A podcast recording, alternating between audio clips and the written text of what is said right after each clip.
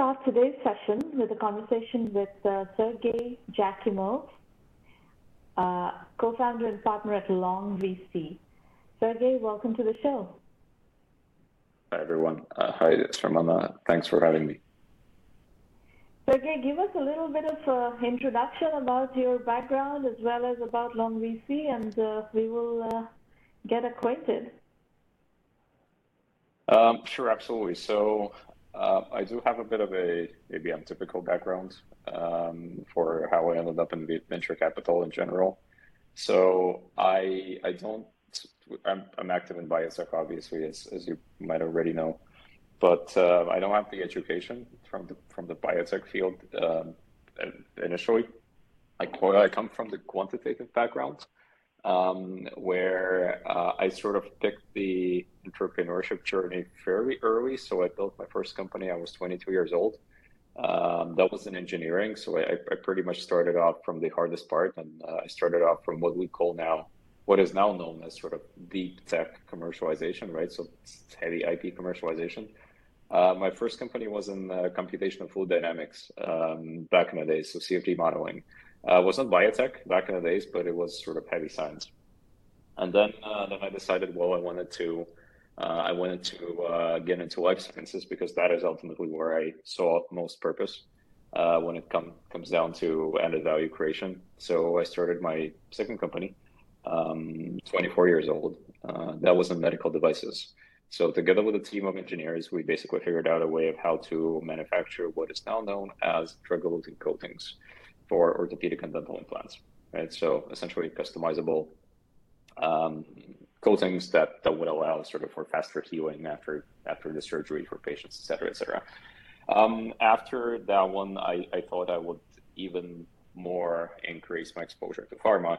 And this is where I essentially took a deep dive into working with other startups uh, for around three or four years uh, where I spent most of my time with cardiovascular and neurodegenerative companies in the early stage and preclinical stages, uh, where I helped them fundraise, I helped them define their clinical trial strategies, I helped them define, and that was my sort of primary point of interest actually, define their IP protection strategies. I, I always thought that IP was sort of, and, and it, it's kind of true, that IP is sort of the, the major selling point of when you're you know exiting the company for example as a business right and, and when you develop it.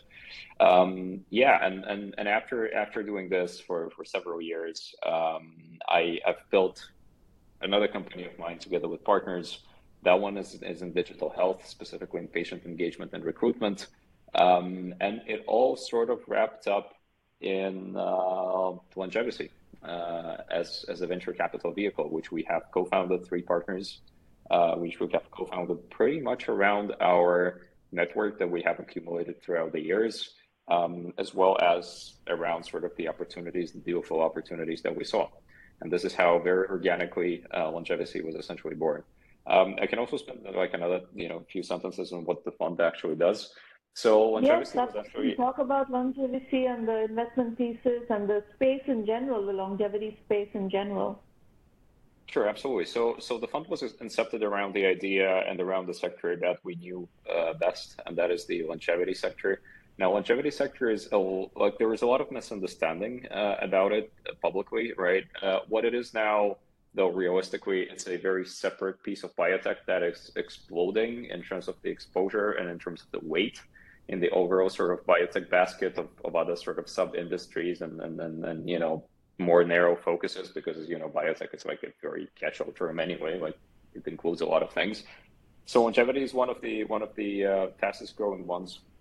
And um, as an investor we always looked at longevity uh, in a very uh, pragmatic way. So as a fund we're looking at uh, investing on the one hand in the therapeutic vertical where we are investing in early stage disease modifying therapies that uh, relate to age-related diseases. Right, so anything, uh, mostly platform technologies that would help us tackle age-related diseases uh, with a disease-modifying effect. And this is where we spend most of our time with immune oncology, with neurodegenerative space, um, as well as more specific tech spaces such as epigenetics or senescent cell clearance, for example. Now, the other vertical, the second vertical of the fund is non-therapeutics. Now, non-therapeutics is this is, is where we look at early diagnostics as well as all the digital health and data-driven approaches when it comes to age-related diseases. Now, these include, um, not, but not necessarily exclusively, uh, right? Uh, these include uh, AI for drug discovery. Absolutely, one of the one of the hottest fields. Very difficult field, but one of the hottest fields out there right now. These include all um, sort of areas of, of patient empowerment, patient engagement, and, and you know speeding up of, of, certain clinical processes when it comes down to, for, for example, clinical trial setups, um, et cetera, et cetera, um, as well as um, all sorts of early stage uh, diagnostics, early stage age-related disease diagnostics. Um, so, and, and again, we, we can talk about sort of using digital biomarkers for that or, or, or sort of biological biomarkers, uh, both work. Now, uh, holistically, though, uh, looking at longevity in general, we sort of understand longevity as technologies that allow us as humans um, to maintain our healthy human performance for a longer period of time. Right. So it's essentially quality over quantity. So it's not about extending the human life or, or you know the possible human lifespan. Like it's it's not what we're after. We're essentially after systematically removing or tackling these risks that that make us decline in our performance, right? And this is this is the investment focus. This is the technological focus. The fund itself is early stage. Um, we're a 35 million euro investment vehicle as we're technically incorporated out of Europe. Uh, but that said, we have a global mandate. So we invest across the US, we invest across Europe. Um, so we don't have any geographic constraints. Are you based in Europe? Uh, we are so so the, uh, when we put together when we put the fund together, um, that happened when COVID just hit. So so the whole the whole setup by default was was already kind of decentralized, right? so if we're talking about yes, so so if we're talking about how our team is set up, so our analysts are everywhere, starting from Bay Area, right, um, San Francisco, um, all the way to Germany, uh, for example, right? So, so, so we're we're on both we're in both parts of, of the ocean, um, essentially, and uh, yeah, the partners are Latvian born, so the partners are historically out of Latvia, out of Riga, um, and we spend a lot of time here. Although, as we speak now, two of my partners are now in Miami uh, for a conference, and I'm, I'm I'm talking to you out of Europe, so we're kind of moving around all the time. So this is a very good overview. I want to kind of double click down on a bunch of different areas um, that are broadly relevant to digital health because you know our community is more on the digital side. So what you said about applying AI to drug discovery is of interest. Any kind of quantified uh, health measures is of interest. Uh, so the, those would be the, the intersection of computer science and biology is where we our audience would find the most useful um, insights. So if you could, you know, steer the rest of our discussion today on those, and, and let's double click on each of those. Like, let's talk about uh, drug discovery aided by AI. What is the state of the union, and where are you playing? What are some of the case studies in your portfolio? What do you find exciting? What are your what are you looking for to invest in? Sure, absolutely. Um, that's totally doable. So, um, if we're talking about AI for drug discovery in general, uh, well, the question, the first question is why is it important? So, it is immensely important because it optimizes so many processes for um, for pharmaceutical companies, for study sponsors out there right? Um, because what we're looking at is we're essentially looking at cutting down uh, costs tremendously, but then we're looking at cutting down time uh, it takes to to come up with sort of a molecule candidate, right? Um, where you're cutting down two years of lab work, uh, fairly manual work, down to 40 days uh, with a with a small molecule candidate generated with AI, right?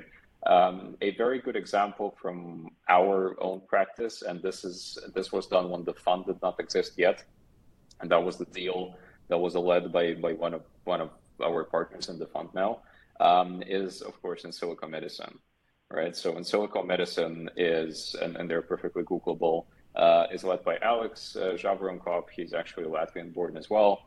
Um, so they are now a unicorn, but uh, I think six years ago when Insilico was incepted, they were one of the very first ones in the industry that sort of allowed for the hypothesis of using um, artificial intelligence um, for to to repurpose drugs or to create new drug candidates, right? Um, mm-hmm. And six years ago, uh, they of course um, encountered a very significant adoption barrier from uh, major pharma because that was very unconventional, um, and and and there was a lot of pushback. But then the rest is history. I mean, today they most most of big pharma, I think, is is their client um, already. And and what's most important, the company has transformed from being AI as a service to actually running its own comprehensive platforms uh, that they sell uh, to to pharmaceutical companies and researchers worldwide, but also developing their own pipeline uh, of drugs, where where they actually started their own clinical trials very recently with two drug candidates right? So mm-hmm. so AI for drug discovery has been an immense um, like quantum leap.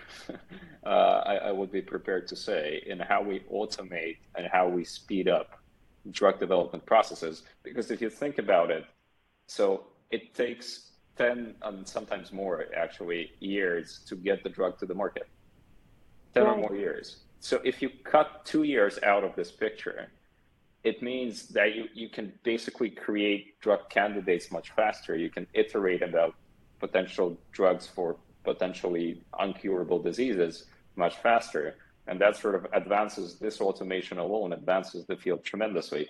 It is, of course, very data dependent, right? Because with all the data companies, it sort of it follows the old statistical garbage in, garbage out principle, where you know the as as good as your data is, uh, which you use, omics data, for example, that you use to build your model on, um, as as good the result will be. But nevertheless, I think AI for drug discovery has been one of the, if not the most significant innovation uh, in life sciences and in, in pharma, uh, and, and sort of the digital angle of pharma essentially in, in the last decade. Now, um, how many, so this company that you've invested in that is now a unicorn, uh, how okay. many drugs are going through this technology right now? Or how many, so, how many, by now, how many have gone through this technology? So, so uh, the, the, the business models for these companies uh, mostly differ. So the, the go-to business model for, for, for, for a company like this is is selling its its AI for drug discovery services to pharma, right? And and this is where you, you kind of don't track how many drugs uh, you know it, it, has been used to, to develop right it's it's sort of it's sold to pharma for research purposes um, silico, uh, as as such as a company has developed its own pipeline of drugs where they already have several which they are putting through clinical trials yeah so. I was trying to understand yeah. um, more in terms of like the industry's evolution um, if the pricing model for your company was a drug-based per drug pricing model, then we would have a sense of how you know how many drugs are going through this kind of a, uh, technology, and uh, just trying to gauge the maturity of the field. Oh, the field is not mature at all. So, so I, I don't think I don't think there is I don't think there is yet a single uh, AI developed drug in the market uh, that is being sold, that is being approved, that has been approved by the regulator in all three phases of clinical trials, right? So that that still doesn't exist. Um, I I assume that the first one will be there in the next few years. Mm-hmm. Okay. All right. So let's switch gears to another category. Um, pick another category besides uh, AI-driven drug discovery where there's a heavy computational, heavy computer science element um, and let's double click down into that in the same way. So, so another another interesting one in digital health, um, for example, if we're talking sort of, you know, uh, if we're talking longevity angle, um, for that matter, is is of course aging clocks, right? Uh, aging clocks and all sort all, all sorts of uh, consumer facing risk calculators, health risk calculators that are are there in the market, right? So that that's another very interesting angle of how we've taught algorithms um, to work with clinical data or, or user reported data or even phenotypical data. um, as, as well as how we how we made it consumer facing and, and sort of consumer digestible. Right. A very good example of an aging clock company, for example, is Deep Longevity. Um, so, so Deep Longevity, um, they actually developed aging clocks as a SaaS, uh, but but they also have sort of a consumer-facing part of it, um, and this is where users can uh, essentially dynamically track uh, their biological age versus their chronological age, and, and, and essentially track how how their body ages um, by feeding in different types of data and that and that these types of data are are phenotypic, uh, user reported, as well as uh, more specific lab data. So you can feed in your blood tests um, and, and, and some other essentially lab work uh, in order to in order to understand how certain biomarkers um, correlate with with with the with your biological age and, and, and how it matches with your chronological age essentially right um, and, mm. and what users uh, and what users very often find uh, is is that their biological age is actually much more um, than than their chronological age, right? So so we're we're actually older than we than we are um, because of a lot of reasons, lifestyle choices, um, you know, genetics, et cetera, et cetera. Uh, so so that's that's one example. Uh, the other example is um, and and that that has been that has been very popular in the industry in digital health entrepreneurs is um, risk calculators. And this is where um, we already have, well, a lot of models um, that now have been digitized, where uh, consumer facing models uh, that, uh, that have been digitized, where, where users can essentially assess their specific disease risks, um, even based on very, very simple user inputted or, or, or user reported metrics or phenotypic data that, that the user inputs. Um, a very good example for it is breast cancer risk calculators, uh, which are several and which have been implemented on the on the state levels. Even I think New Zealand did like a whole campaign of introducing this as a digital tool. But we also had very good examples here in the Baltics, for example, where companies launched these public-facing sort of digital health applications, where uh, women were essentially allowed to uh, uh assess their uh, breast cancer risk um, using a certified, sort of academically developed model in a digitized way, uh, and then offered very actionable steps of how to prevent these risks, et cetera, et cetera. So, so that's another another neat angle. Um, the third neat angle is um, the digital health component, which has to do, and, and this is where I I'll, I'll shut up in a second. Uh, so the digital health component, which has to do with patient engagement, of course, right? or, or patient yeah. centricity. Uh, and this is this is where uh, it is a hugely there, there is a lot of competition in the space, but it is a hugely untapped field yet in terms of really working mechanics of how to engage patients for so-called real-world data generation, for their retention in clinical trials, uh, for essentially utmost patient centricity, uh, et cetera, et cetera. And, and like you can write a book already on patient engagement solutions because a lot of companies have tried a lot of things, but realistically, the goals still remain the same. How do you put the patient in the center of any clinical research or any sort of data generation activity that, that the person is participating in? Um, how do you ensure that consent is properly recorded? Uh, how do you ensure that the patient still remains um, motivated uh, to stay in the trial, to stay in the study? Which UX, UI mechanics do you use to reward the patient for doing something, et cetera, et cetera? So, like you can you can talk a lot about these things, but these are just you know some some I think uh, very very topical examples where where digital health is like on the on the edge with longevity, but but also sort of life science and clinical research acceleration. You haven't said much about um, the DNA side of it, DNA testing and DNA modeling, right. gene modeling, yes. gene editing, all of that. Where where does that fit right now in your um, investment thesis? So so in our investment thesis, uh, DNA DNA testing as a service. Um, it, well, it, it depends on the angle, to be honest, because consumer DNA testing can mean a lot of things these days right? Uh, and the reason why it can mean a lot of things is that because DNA testing has sort of uh, sequencing capacities, not DNA testing, it's, it's not the right word, the DNA sequencing technological capacity has sort of um, defied the Moore's Moore's law, right? So it has it has uh, it, it is becoming cheaper much faster that that Moore's law would say it, it needs to become cheaper, right? So we, we've basically moved to like 100, 1, 1K, 1,000 US dollars for full genome sequencing, which, which are like immensely, immensely cheap if you compare to how much it actually cost, uh, was like 10 years ago, 15 years ago, right?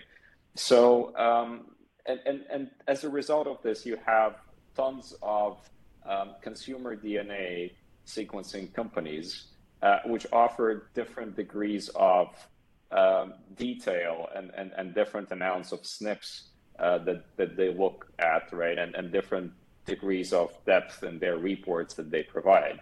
So in, in our investment thesis, um, we, we have looked, we haven't invested in a single one of them, to be completely honest with you, but ha- we have encountered a couple which dealt specifically with um, health risks and identifying uh, certain genes that would lead or that would increase um, the, the, the capacity of the individual to uh, to develop certain age-related diseases. And I'm not talking about sort of the BRCA, BRCA1, uh, BRCA2 type of genes, which are you know very common and we know them, um, that, that are like cancer genes, for example, but but more specific ones that are that are less studied, right? So, um, but but we haven't we haven't invested in those um, to be completely honest with you, because we, we still don't feel like the you know there is there is a lot of longevity angle there. But but that said, um, the biggest I think one of the biggest achievements of 21st century in general when it comes to longevity and digital health is that uh, the societal adoption, like holistic adoption of, of longevity ideas, basically comes through self consciousness of public. And that self consciousness is basically delivered through the abundance of data we have around us. And so, mm-hmm. so you can sequence your genome now for like 200 bucks, right? You have your mm-hmm. Apple Watch, which, which constantly monitors your vitals. You, you live in the society, uh, and will, you live in the environment which kind of always provides you with some sort of actionable insights of how you exercise, you know, how you should sleep, how you should eat, that sort of thing. And, and that, that as well helps right? So, so when asked about longevity in general, for example, we always say, well, there are multiple levels of it, right? And, and, and there is the first level, which is happening now on the societal level, and that is our self-awareness. And, and this is where the DNA sequencing companies belong for me as well, right? It's, it's like, you know, something at your fingertips, which you, which you can do like now. Do you have, um, like, are you looking for something in this DNA testing area, gene sequencing area?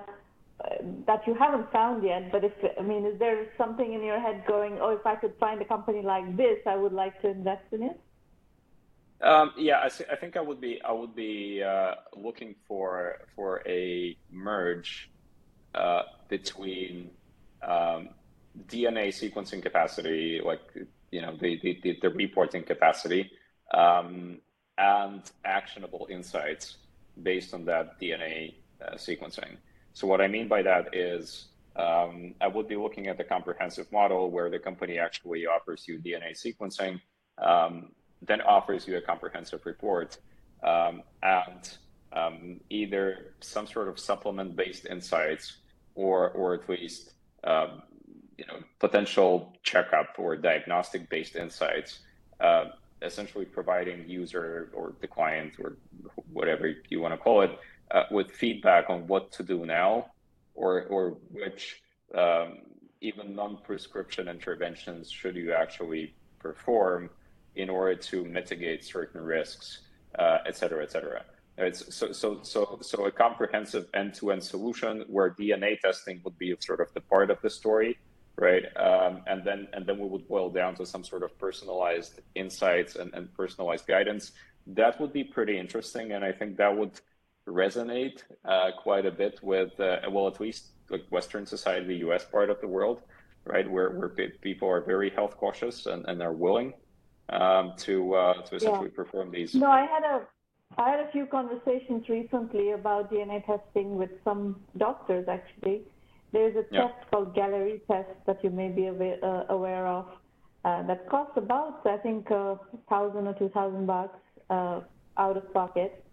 And uh, I think the resistance that the doctors have on this one is they don't really know what to do with the results, which speaks to what you are talking about is that, okay, yes. we do the testing, we assess the risks, and, and okay, then now what? Are we going to do a bunch of invasive biopsies all over the place? Or well, well, how do you manage this, the data that is going to come out of it? So I think uh, part of the issue right now in terms of adoption is that, okay, you do the test and then what? Absolutely, you're you're absolutely right with this. So um, th- this this comes comes down to the point where uh, well, genetics is, is a very good example, of, a very good illustration of it. But in general, like if we're talking applicability of clinical data, um, mm-hmm. everyone, like a lot of people in the industry, sort of shout about like more data we generate, the better, right? Like we need big data, we need this, we need that. Realistically, we don't know what to do with it.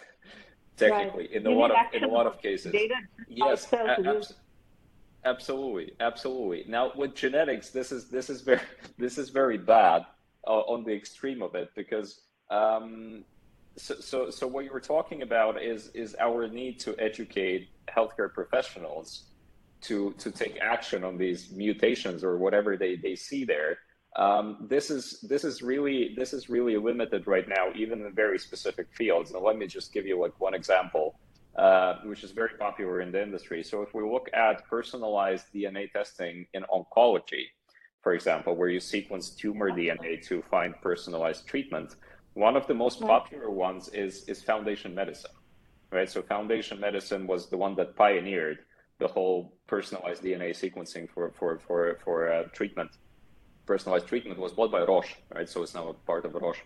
So, so even with Foundation, uh, what happens is an oncologist sends over uh, a tumor sample.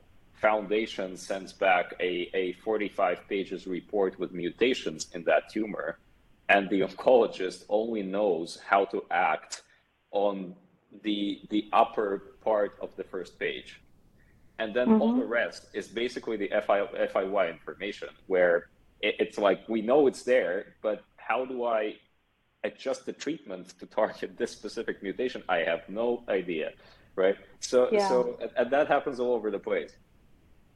I think you're pointing to a lot of gaps in the industry where there are opportunities for entrepreneurship to figure out, you know, how do you close this loop? Okay, you generate the data, you generate some risks and so forth, then what?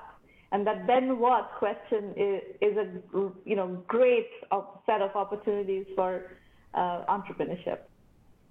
My last question, we have to move to the entrepreneur, entrepreneur pitches. My last question, what is your assessment of gene editing? Well, well, it's a bit of a it's a bit of a broad uh, of a broad topic uh, to be to be completely honest with you. So so if, if by gene editing we mean we mean CRISPR, uh, technologies, right? So uh, I, I, the the range of applicability of these is is is huge, and and we see it all the way, you know, from oncology to neurodegenerative diseases to to treatment of of chronic illnesses or genetic illnesses such as type one diabetes, right? For example, um, we don't see these therapies in the market yet, so vast majority of these in fact, I think one gene editing therapy was was was ever approved, but I might be wrong with this one, right? So so but very few, if not one. Um, but but we see we see a lot in the in the clinical development pipeline. So CRISPR has has of course revolutionized the space. Revolutionized the space. What is more interesting in my view, though, um, as, as more interesting than CRISPR, is epigenetic reprogramming, or epigenetics in general because what epigenetics allows you to do, it allows you to change the cell behavior. It allows you to change the way how the cell actually reads the DNA without cutting and, and, and, and inserting a modified part of the DNA. So essentially, the way to think about epigenetic reprogramming is is to think. Uh, there is a very popular analogy in the field where you kind of imagine a CD disc right? And you imagine like with songs, with physically like with MP3 songs, songs, and then you imagine the needle or the laser, which is actually reading that disk, right? And and and that and that reading capability um, is basically regulated by the by the epigenetics, which are around your genome, with the epigenetic layer. and the older you get, the the more scratched this disc actually uh, becomes, and and, mm-hmm. and and the songs they start to skip, and your cells they they in, in the very same manner they start losing the ability to repair themselves to to to to participate in certain metabolic processes, and this is how you age. This is how you accumulate DNA damage. This is how your body sort of mm-hmm. stops performing well.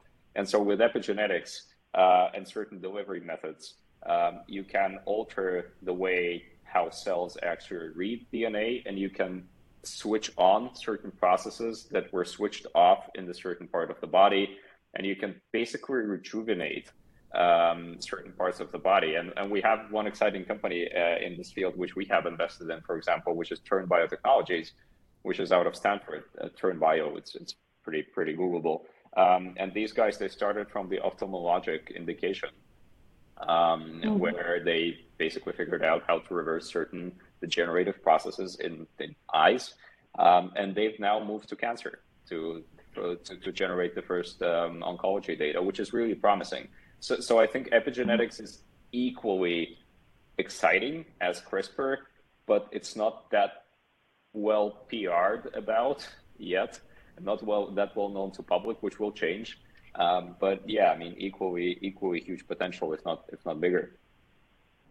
Now, um, a very basic question before we finish.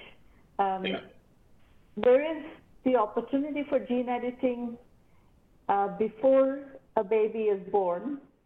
Yeah. And then there is the opportunity for gene editing later in life, you know, that is that applies to the entire 10 billion population that is coming.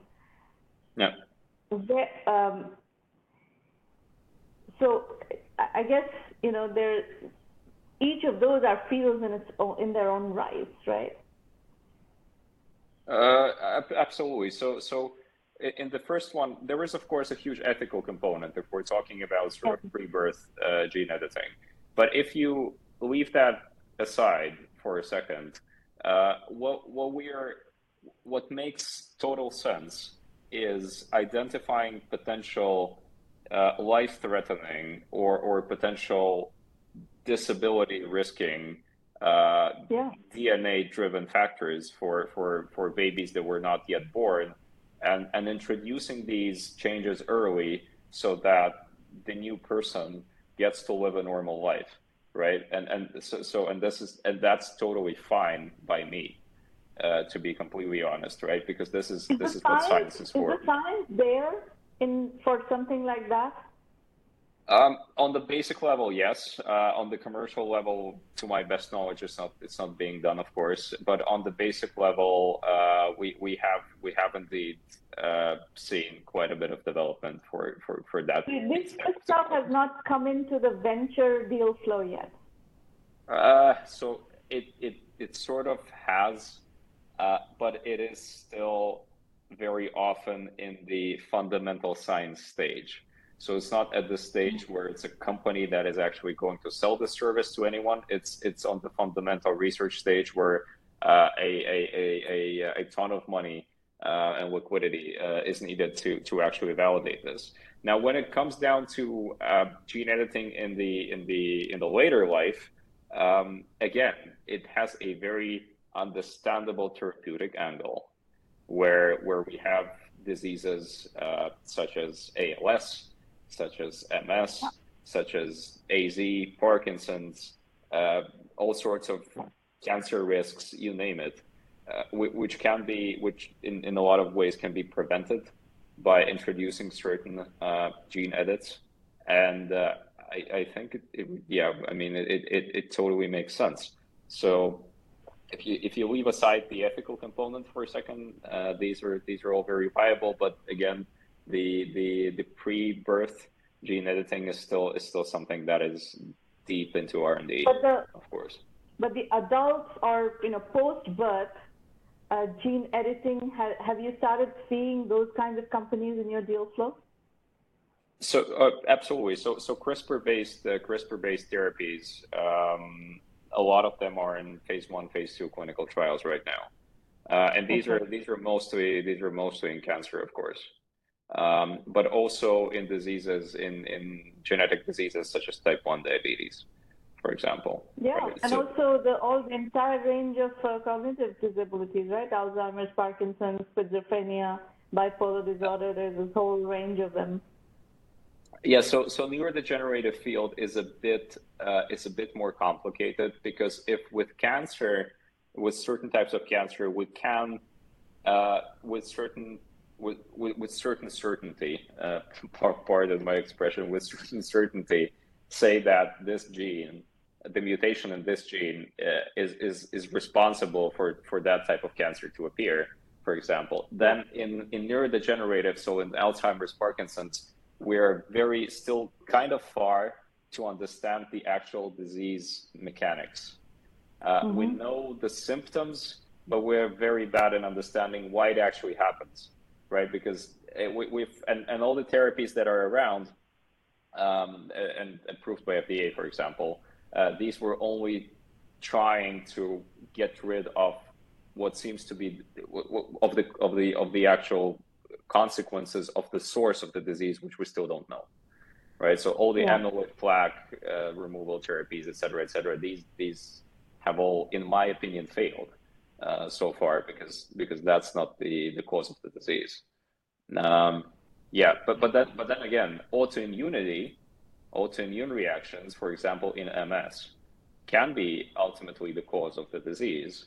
And with certain gene interventions, and I'm not prepared to say which ones because I'm not a I'm not a yeah. well in the field. With certain gene interventions, you might as well be able to alter um, the, these, these these reactions and, and, and remove them altogether, right? So, uh, you know, uh, is I kind of summarize it is um, when you or your you know peer group in the early stage VC world start to see deals in any of these fields, gene editing that is prenatal, gene editing in after the child is born, in adults, whatever. Right. In any of these fields, that means that it has gone a little bit beyond the basic sciences being figured out. So if it is, if it's not hitting your deal flow, that means the basic science is not being figured out yet. But if it's starting to hit your deal flow, then at least we are further along and we will start to see things moving. I know we're probably at least a decade away from all this kind of really impacting human life at scale, but uh, but it has to first get developed, and that development process is going to come through the early stage deal flow pipeline. You're absolutely right. So so for VCs, we kind of step in um, at the stage where the company has already moved past the fundamental science uh, the fundamental yeah. science level, right? And and that fundamental science level is normally funded by uh, non-equity instruments, right? So that is NIH grants, um, all of the all of the foundations. But the matter of fact, uh, the founders of, of LongeVC, the fund, have established what we we have called Longevity Science Foundation, and that is the one that actually allocates non non dilutive grants to fundamental yeah. research in um, in longevity uh, in, in yeah. longevity tech for the exact reason of uh, a lot of very promising tech actually dies before it can pitch for venture right. capital because right. it was underfunded yeah. by by well the absence of non non equity instruments. So yeah. you're absolutely right. When VCs invest in it, it already has the shape of a company, right? Yeah, that, that's true. Well, it's a pleasure. We could go on. There's a lot more to discuss, but let's you know let's let's have you back sometime in a later date and continue the conversation. It was very nice to meet you, Sergey. Thank you so much for having me. Always happy to share. Take care.